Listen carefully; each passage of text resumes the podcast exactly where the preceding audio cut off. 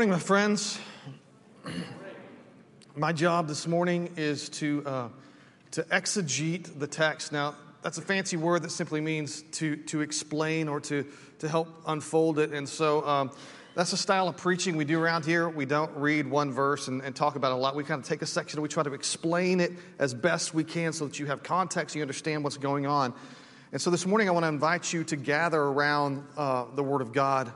And we've been doing our work for the past several months in Matthew's Gospel. And most recently, we've been studying the Sermon on the Mount, which I'm sure we've all heard of. Um, now, last week, when we talked about the Sermon on the Mount, we, we talked about how C.S. Lewis had once compared the Sermon on the Mount to being hit in the face with a sledgehammer. I don't know if y'all remember that. Uh, someone, had, someone had said C.S. Lewis doesn't even like the Sermon on the Mount, and then he had to turn around and write a response article. And in that response article, he said, uh, I can't imagine the state of a man's soul who truly enjoys reading the Sermon on the Mount because really the reason it's sometimes not fun to read the Sermon on the Mount is that it exposes us as sinners or as sinners. And, and, it's not that the Sermon on the Mount isn't beautiful and lovely and necessary and perfectly inspired, it's all those things. It's just that when you read the Sermon on the Mount, um, it can be painful for you because it's horribly convicting. And, and listen, I, I just want to suggest to you that some people have the capacity to be convicted because God has been gracious to them, but, but not everyone does. Not everyone has the capacity to be convicted. They could, we could all read God's word, and, and one man's going to be convicted by it, and another man is not. And the term that the Bible uses for people who are not easily convicted by things, but you know, when they read scripture and it's a convicting part, the term that the Bible is going to use for them is, is that they have a hard heart. And if you have a hard heart, that means that you will never experience conviction. Now, a hardened heart is a dangerous thing because uh, if you're never convicted, then you, you will never repent. And if you never repent, then you will remain dead in your sins. So, um, today, as we read through one of the most convicting passages of Scripture for me personally, and, um, and if, you, if you come through this today and you're not convicted at all, then you need to, you need to plead with the Lord to begin to soften your heart. Um, because today, as we continue to read the Sermon on the Mount, Jesus introduces a topic that should be convicting to you. And the topic that Jesus is going to introduce today is hypocrisy, right? It is, it is the sin of, of the religious, it is the sin of, of the church. And, and so um, this should do its work in, in you today and in us today.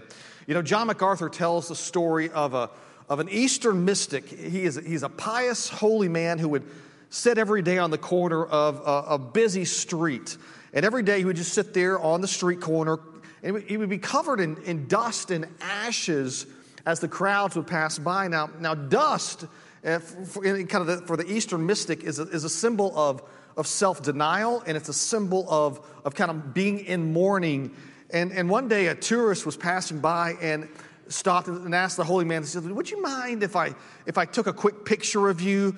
To which the holy man uh, quickly replied, Yes, yes, you can do that. Hold on for a second. I, I want to freshen up and rearrange my ashes so that I look good, right? And, and if you know what I mean, there's, there's a lot of, of rearranging of ashes going on in religion. A lot of people putting things on display in the public space that are supposed to be things that are, that are between them and God. And, and, and hypocrisy is an outward show without an inward reality. I, I, think I've taught this before, but, but the term hypocrite, do you know where that came from? It didn't originate as a derogatory term. It actually began uh, in, in classical Greek. A hypocrite was an actor, specifically on stage, a play actor, the kind of actor that wore a mask and, and, and they would change masks throughout the play to let the audience know how they were feeling. And so when, when they were supposed to be on stage and be happy, the hypocrite would wear a smiley face mask. And maybe you've seen those before, the kind of masks that just have a smile on them. And, and, and if they were supposed to be sad, if it was a tragedy, maybe they would wear a sad mask. And at some point, people realized that the hypocrite was also a pretty fitting description of the way that some people live their lives. Some people wear, wear masks, you know, kind of, kind of metaphorically so that they can convince other people that they are something which they're really not. And, and the Pharisees in Jerusalem were, were infamous, they were really famous for their, their hypocrisy. they were, they were constantly engaged in these kind of outward shows or outward, outward dis, to, displays to, to convince other people how devout they were. So you, you could say that the Pharisees were constantly rearranging and freshening their ashes. And, but, but Jesus says to the disciples, He says, if we're to be in the kingdom of heaven, we have to be different. Instead of uh, being whitewashed on the outside and dead men on the inside, uh, Jesus wants his disciples to have a, a devotion to God that's authentic and intimate. You know, what you do as you worship the Lord is to be intimate. It's not to be put on display for other people. If you think about the intimacy between a husband and a wife, it's not to be put on display for other people. And it's the same with our love of Christ. And so, what I hope you hear this morning is that we all have tendencies towards being hypocrites.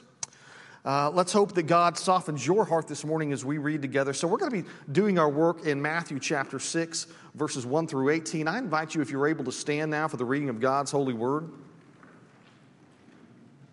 It's funny. I went to lunch with someone who's joined the church recently from, from a Baptist background, and they said, like, you Presbyterians stand up and sit down more than us Baptists do.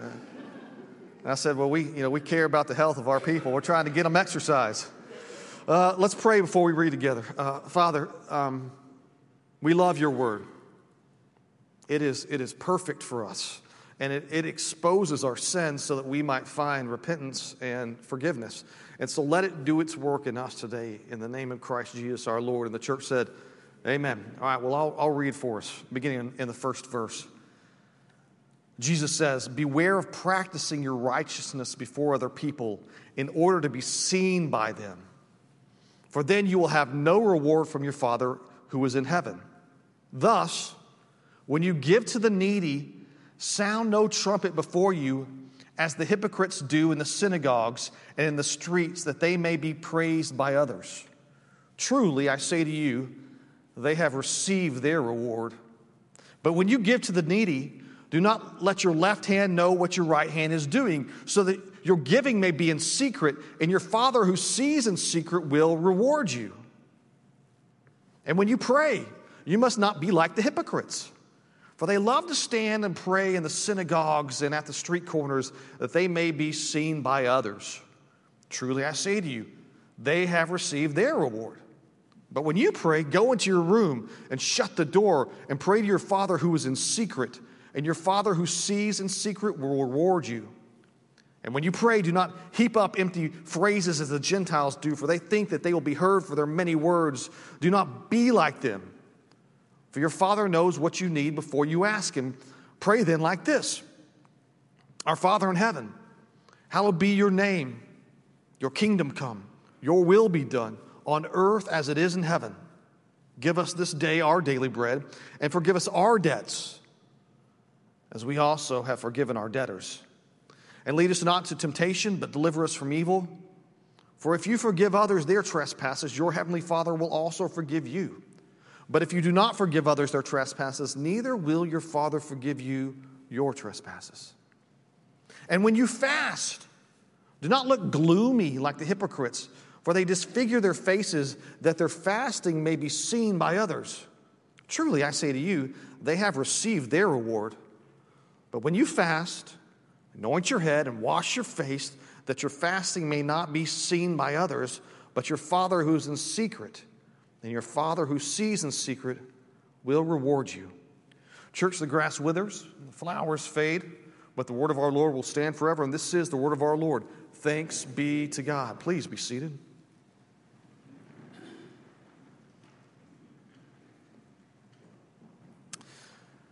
Uh, Jesus divides his teaching on hypocrisy here. He's going to categorically talk about hypocrisy, but, but in three categories, right? He's going to talk about giving with hypocrisy, praying with hypocrisy, and fasting with hypocrisy. So, so giving, praying, and fasting. And, and all three of these can be ways that we worship the Lord. Like, like giving can be our worship, praying can be worship, and fasting can be worship. However, all three of these things can be ruined by your hypocrisy. So let's talk first about how to give without hypocrisy. Verse 1, here's what Jesus says Beware of practicing your righteousness before other people in order to be seen by them. for then you will have no reward from your Father who is in heaven. Jesus begins with it's, it's, kind of this general warning about hypocrisy. He says, Beware. It's, it, hypocrisy is dangerous. He wants you to beware from it. it. It's dangerous for you to advertise your good works in order to impress other people. And so maybe we should stop really quickly and say why any of us practice, because that's the term he uses practice righteousness. Why would we practice righteousness in the first place? Why would we give to the poor or pray or fast in the first place? I want to suggest to you that the Christian does these things as an expression of their love for Jesus. Okay, that's really simple, right? And the reason we do this, if we're trying to be very clear, is that Jesus tells us to do this, right? Look at John 14, 15. Very clearly, Jesus says, If you love me, you will keep my commandments. So anytime you're keeping the commandments of Christ, you're practicing righteousness, it's an expression of your love for Jesus, and it's, it's beautiful, and it's sacred, and it's meant to be between you and Jesus. There, there's an intimacy, intimacy to it, like I, I, talked about being an intimacy between a husband and wife. It's not for other people. But when you take the things that are supposed to be an act of love towards Jesus and you use them to impress other people, you ruin them. Those things no longer please the Lord, Jesus says. There is no reward in heaven for those things. And, and I, don't, I don't fully understand, I confess to you, do not fully understand the reward system of heaven. I know, I know that when we get there, that, that when we do some things that honor the Lord, Jesus seems to indicate that there are rewards in heaven for that. But, but if, if you're advertising what you do in righteousness to people here on earth, it says your reward in heaven for doing that thing goes away. You've got the reward you wanted. You got the, the, the favor of man. You got to impress other people. So, so listen, if you feel called by God to be generous today, and you obey God by writing a check for God's purposes, but you tell everybody about the fact that, hey, I just wrote this great check to the, to the church and I wrote this great check to this homeless guy, you ruin the obedience of the first act of giving. Okay, that's what Jesus is going to tell us. Let's keep reading. Look at verse 2. Thus, says, when you give to the needy, sound no trumpets before you, okay? As the hypocrites do in the synagogues and in the streets, that they may be praised by others. Truly, I say to you, they have received their reward. You've heard, the, you've heard that phrase before. I, I think my, I heard my parents use it, you know, about tooting your own horn or blowing your own horn. I, I think this is probably the origin of that phrase. In this illustration, the man has, has hired a musician to follow him around and blow a trumpet as he hands out gifts to the needy. It's, it's maybe like the, the historic equivalent of, of holding a press conference, right? And, and, and this, is, this, is how we, we, this is how we think about charity today in a, in a lot of cases. How many companies uh, give out money to good causes for the sole purpose of increasing the reputation of that company. They, they, they, hold a press conference to let everybody know who they're giving their gifts to this year. And, and we kind of see that, and I think that kind of falls down to us. We think that's how we give. Like, I want to announce who I'm giving my charity to. Like, imagine someone goes on Facebook and says, Here are the people I'm giving all my charity to this year. We want to do the same thing. And it makes us look good, right?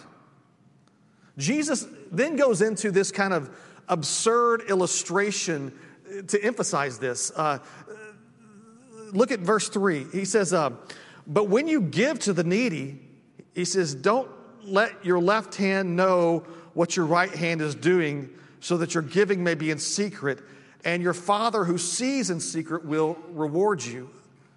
Uh, most of us are right handed, a, a, few of you weirdos aren't. Um, and, and, and so it makes sense that we would, we would, we would give with our right hand, but, but listen, it is kind of hilarious to suggest that we would keep it a secret from our left hand. Like, I don't know how you do that. Maybe do you put your hand in your pocket so it, it can't see what's going on? Of course not. Like, that's not, of course, this is obviously a, a literary device. It's not what he meant. Um, the point that Jesus is making is don't tell anybody. And, and, and in fact, I think maybe even another point is don't even make a big deal about it to yourself. Don't ruin the beautiful gift and the act of worship by seeking the praise of other people.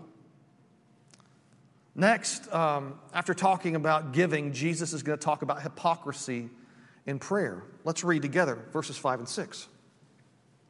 And when you pray, you must not be like the hypocrites, for they, they love to stand and pray in the synagogues and at the street corners that they may be seen by others. Truly, I say to you, they have received their reward. But when you pray, go into your room and shut the door and pray to your Father who is in secret, and your Father who sees in secret will reward you. This, I, I don't know, I find this verse really interesting. Um, what is the commandment of, of Jesus here? Is Jesus, is is he condemning public prayer? Can we, can we not gather together and, and pray in public? Is, is our prayer only permitted in our closets? I want to suggest to you that, that Jesus is not condemning public prayer because um, I, say this because public prayer is seen all throughout the scripture, all throughout Acts, the church gathers together to pray together. However, I, I do want to suggest to you that there is something that happens to us and, and to most people when we start to pray publicly. And that is this that we forget who the true audience of our prayer is. And, and before we know it, the, the focus of our prayer is not the Lord. The focus of our prayer becomes all the other people sitting out there listening to us. And, and, and sometimes when I'm up here praying, I, I got to be honest with you. Sometimes I'll be up here praying and I block all of you out. I, I, don't even think about you at all, and I start to pray to God, and I'm, and I'm just I'm really authentic, and, and I'm thinking about the Lord. But other times, I start thinking, how are people liking this prayer so far? I hope people think I'm good at prayer. I better add something into this prayer about the veterans because people really like patriotic prayers. And like it, it happens so fast. And before you know it, like it's not even a prayer to God anymore. It's a prayer to impress everybody who's listening. And I know I've done it, and I, and I know I'll do it again because my heart is prone to wander. But I hate the fact that I'm prone to do that. I, I do. But when you pray, like, like honestly, the difference is like when you pray and you're completely alone before the Lord, there's no one else there. There's no one else to impress. There's no confusion about who your audience is to be. There is something about praying alone where you recognize that, that God is literally peering into your heart. Maybe you've experienced this before. I know that I've been praying alone before, and, and I've said something like, uh, God, give me enough money, just enough money to make me comfortable. And then, like, no faster does that roll off my tongue, that, then just the, the eyes of, of the Lord peering down on me make my prayer feel cheap and wrong. This is great awareness of the audience of God, and it convicts every word that I say in prayer. And so, so in that moment, like I change my prayer. You ever done that? And I say something like, God, if, if you don't want me to be financially comfortable, but if it's your desire that I struggle and in that struggle be sanctified and be made like Jesus, so be it, Lord. There seems to be something about prayer when you're alone that allows you the, to understand that the audience is the sovereign God. And all hypocrisy ends when we stand before the Lord. Like you can't be hypocritical in the presence of God. Like you can't. He sees right through you, He's going to unmask you all. Look at verse 7. That's what it says. And when you pray, do not heap up empty phrases as the Gentiles do, for they think that they will be heard for their many words. Don't be like them, for your Father knows what you need before you ask Him. Uh, here, here's what I find interesting about this verse. Ready? Um, if you've been reading all through the Sermon on the Mount with me, it seems like Jesus is using the Pharisees as the illustration of what not to do throughout all of the Sermon on the Mount. And so I expected him to say something like, Don't heap up empty phrases like the Pharisees. But that's not what he says. He says, Don't heap up empty phrases like the Gentiles. And, and so if, if, you're, if you're not at church a lot, you don't know what that means. A Gentile is a non Jew. So, so someone who would be uh, like a barbarian or have like a foreign uh, religion. Uh, I guess then we should understand that, that using empty phrases in prayer was a habit of the Gentiles. And I want to suggest to you that especially that of the worshipers of Baal. You remember Baal was one of the Canaanite gods, and they would re- repeat the same phrase over and over again in prayer. one example of, of them doing that was uh, when the prophet Elijah was going against the prophets of Baal. Uh, there was kind of this, they were kind of having a prophet off. It was a prophet competition to prove whose God was real and whose God was not. Was it, was it Baal or was it Yahweh? Who was the true God? And so what they were doing, it was, it was kind of this challenge to see who could, whose God would send fire from heaven to consume a bull. And so they each had an altar. And on that altar, the prophets of Baal had one altar with one bull, and, and the prophet Elijah had another altar with another bull. And, and, and look what happens. It's, it's pretty, like Baal, or excuse me, uh, um, Elijah is pretty ruthless here, and so you're going to love it. Uh, 1 Kings 18, 26 through 27, it says this, talking about the prophets of Baal. It says this They took the bull that was given them, and they prepared it, and they called upon the name of Baal from morning until noon. So listen, from morning until noon, they're, they're calling on the name of Baal, saying over and over again, Oh, Baal, answer us. You see, they, they kept chanting that same refrain over and over Oh, Baal, answer us. Oh, Baal, answer us. And just over and over again. Look at verse 27, okay? Uh, this is what it says But there was no voice, and no one answered. And they limped around the altar that they had made. And at noon, Elijah mocked them, saying, Cry aloud, for he's a God. Either he's musing or he is relieving himself, or he is on a journey, or perhaps he is asleep and must be awakened. You see, uh, these followers of Baal, they just kept repeating the same empty phrase over and over Oh, Baal, answer us. And the logic was that they could wear Baal down, or maybe they could just wake him up. If they ju- just kept asking over and over, they believed that their God would finally give in, even if their God really didn't even want to do so. But we know that's not the case with our God, right? You are not going to wear God down in prayer. Your God is eternal and unchangeable, and your life is but a flash in a pan before His eyes. And he hears all and he knows all. And even before he, you ask him, he knows what you need. So trust that when you make your prayers before the Lord, he hears and he understands and he empathizes and he blesses us. But you will never change God's mind. Quite the contrary. True prayer changes us. But I don't want to get distracted about the greater point of this section. This is all about hypocrisy. There is something in us that can take even prayer and make it hypocritical. When asked to pray before others, we can use it as an opportunity uh, to show others how devoted we are or how, how theologically astute we are. Um, I recognize this today, and, and I asked James Pullen to say the prayer in the second service so that I could use him as an illustration of what not to do. I just figured, I, I told him, I said, make sure, I said, James, make sure your prayer is really humble because if, if not, I'm going to call you out on it. You know, someone smart once said, and I can't remember who it was, but that, that prayer is not so sacred that the devil will not infiltrate it. You know, the, the, the, devil would love nothing more than for our prayers to be aimed at pleasing one another. After Jesus talks about not praying uh, for others to hear and not repeating empty phrases, he's going to take time and he's going to teach on the Lord's Prayer. And we said that together earlier today. We read it together.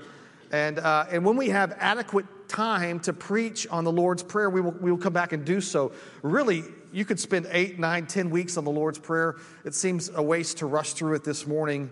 And it's a little bit outside the scope of, of what we'd set out to talk about hypocrisy here. So we'll save it for another Sunday and come back and teach on it. Um, but let's keep going. I want to read with you verse 16 now. And I want to move to the idea of fasting and hypocrisy and fasting as Jesus talks about it. He says this, verse 16. And when you fast, do not look gloomy like the hypocrites, for they disfigure their faces that their fasting may be seen by others. Truly, I say to you, they have received their reward. You know, you know the first thing I noticed when I read this verse is, is Jesus says, um, and when you fast, he doesn't say, and if you fast, right? You see the difference between when you fast and if you fast is this uh, assumption that Jesus is making that, that people uh, who love the Lord would be fasting at times. Um, I don't know what you know about fasting. Probably not much. The, the modern evangelical church doesn't talk about fasting. I have this great commentary set. It, it's, it's all these books. It's, it's Kent Hughes, and it's, I've got one book on Matthew that's that thick. And then, because that might not be enough, he put out another book on the Sermon on the Mount that's this thick. And so when I set out to, to preach on this stuff, I've just got pages and pages that I can read. Do you know that he skipped over the part on fasting? We just don't talk about it. In fact, Weston Blaha was preaching on the same uh, subject this week and sent me a message going, Hey, do you have anything on fasting that I can read? Uh, and, and so I had to uh, send him a great book uh, on, by John Piper about fasting as well. Uh, but, but, but, let me talk about this. When it, when it, comes to fasting, I want to show you one very important uh, passage of Scripture. It's in Matthew chapter 9, okay? Verses 14 and 15. And this is what happens. There, there's this great scene where the, the disciples of John the Baptist, remember, he had his own disciples, and they come to Jesus and they want to know about fasting. Let's read it together Matthew 9 14. Then the disciples of John came to Jesus saying, How come we, or why do we and the, and the Pharisees fast, but your disciples do not fast? Right? And Jesus said to them, can the wedding guests mourn as long as the bridegroom is with them? The day will come when the bridegroom is taken away from them, and then they will fast. You see, the disciples of John couldn't figure out why Jesus and his disciples did not fast. And what Jesus tells them is, um, you don't fast when the bridegroom is here. And Jesus, of course, is talking about himself. He is the bridegroom, and it's often said that, that the church is his bride. What, what is it about the presence of Jesus that makes his disciples not fast? Well, you have to understand the logic of fasting. Fasting has to do with longing. Like when we fast, it's something about our longing. God's people fast as an expression of their longing for the Lord. But if, but if Jesus is with them, there's no longing, and so there's no fasting. And so they, they delight in the enjoyment of being with the bridegroom. But Jesus says in section nine, or in uh, this section of Matthew chapter 9, that, that days, the day will come when the bridegroom is taken away from them, and then they shall fast. Why? Because they will have a true longing for Christ. Christians throughout history have fasted as part of their worship. We, we can go back and read where Martin Luther fasted, where John Calvin fasted, where, where John Knox fasted, all these great reformers. They all fasted as part of their spiritual life.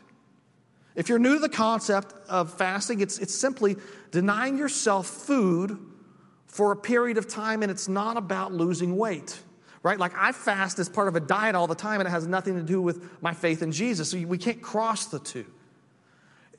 Fasting in, in faith of Jesus is about hungering for the bridegroom. So it's, it's, it's a very intimate act. You don't eat for a season, and your hunger is, becomes synonymous with your longing and hunger for Jesus, and you continue to pray and long for his presence.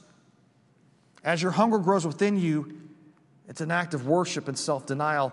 Now, now, Jesus says that there is a way to fast that's hypocritical. And, and, and the way to fast that is hypocritical is, is what? You, uh, you kind of moan and groan and you make these faces. Oh, I'm sorry, I'm sorry. Uh, uh. And people say, What's wrong, Tyson? I go, Well, you know, I'm just not eating because I love Jesus so much.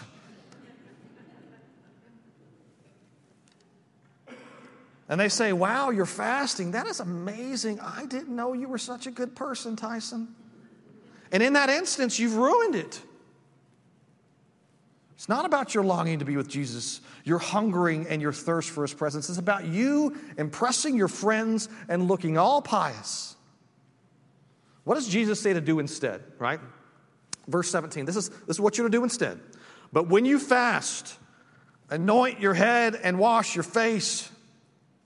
I mean, this is not a complex idea. This isn't some ceremonial anointing of the head. Jesus is saying, take a shower, put some cologne on, maybe wear deodorant. Don't act like you're all hungry. And it, interestingly enough, it's a weird take on hypocrisy, right?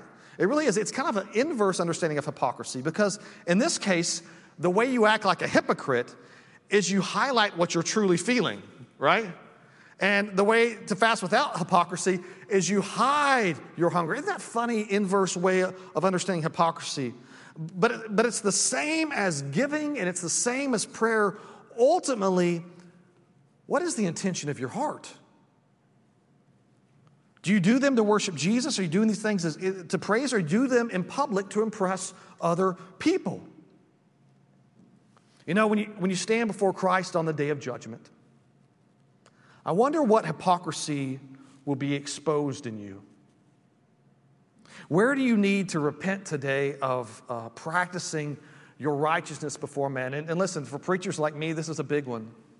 I'm not going to stand up here and, and, and, um, and tell you that this isn't uniquely strong in my life because I uniquely stand before people a lot. But we all do it. Do you give to impress others? Do you sometimes pray to impress others? Have you ever fasted at all in your life? And if so, do you find yourself telling people about it all the time? My friends, I encourage you to worship the Lord by giving and to worship the Lord by prayer and even by fasting.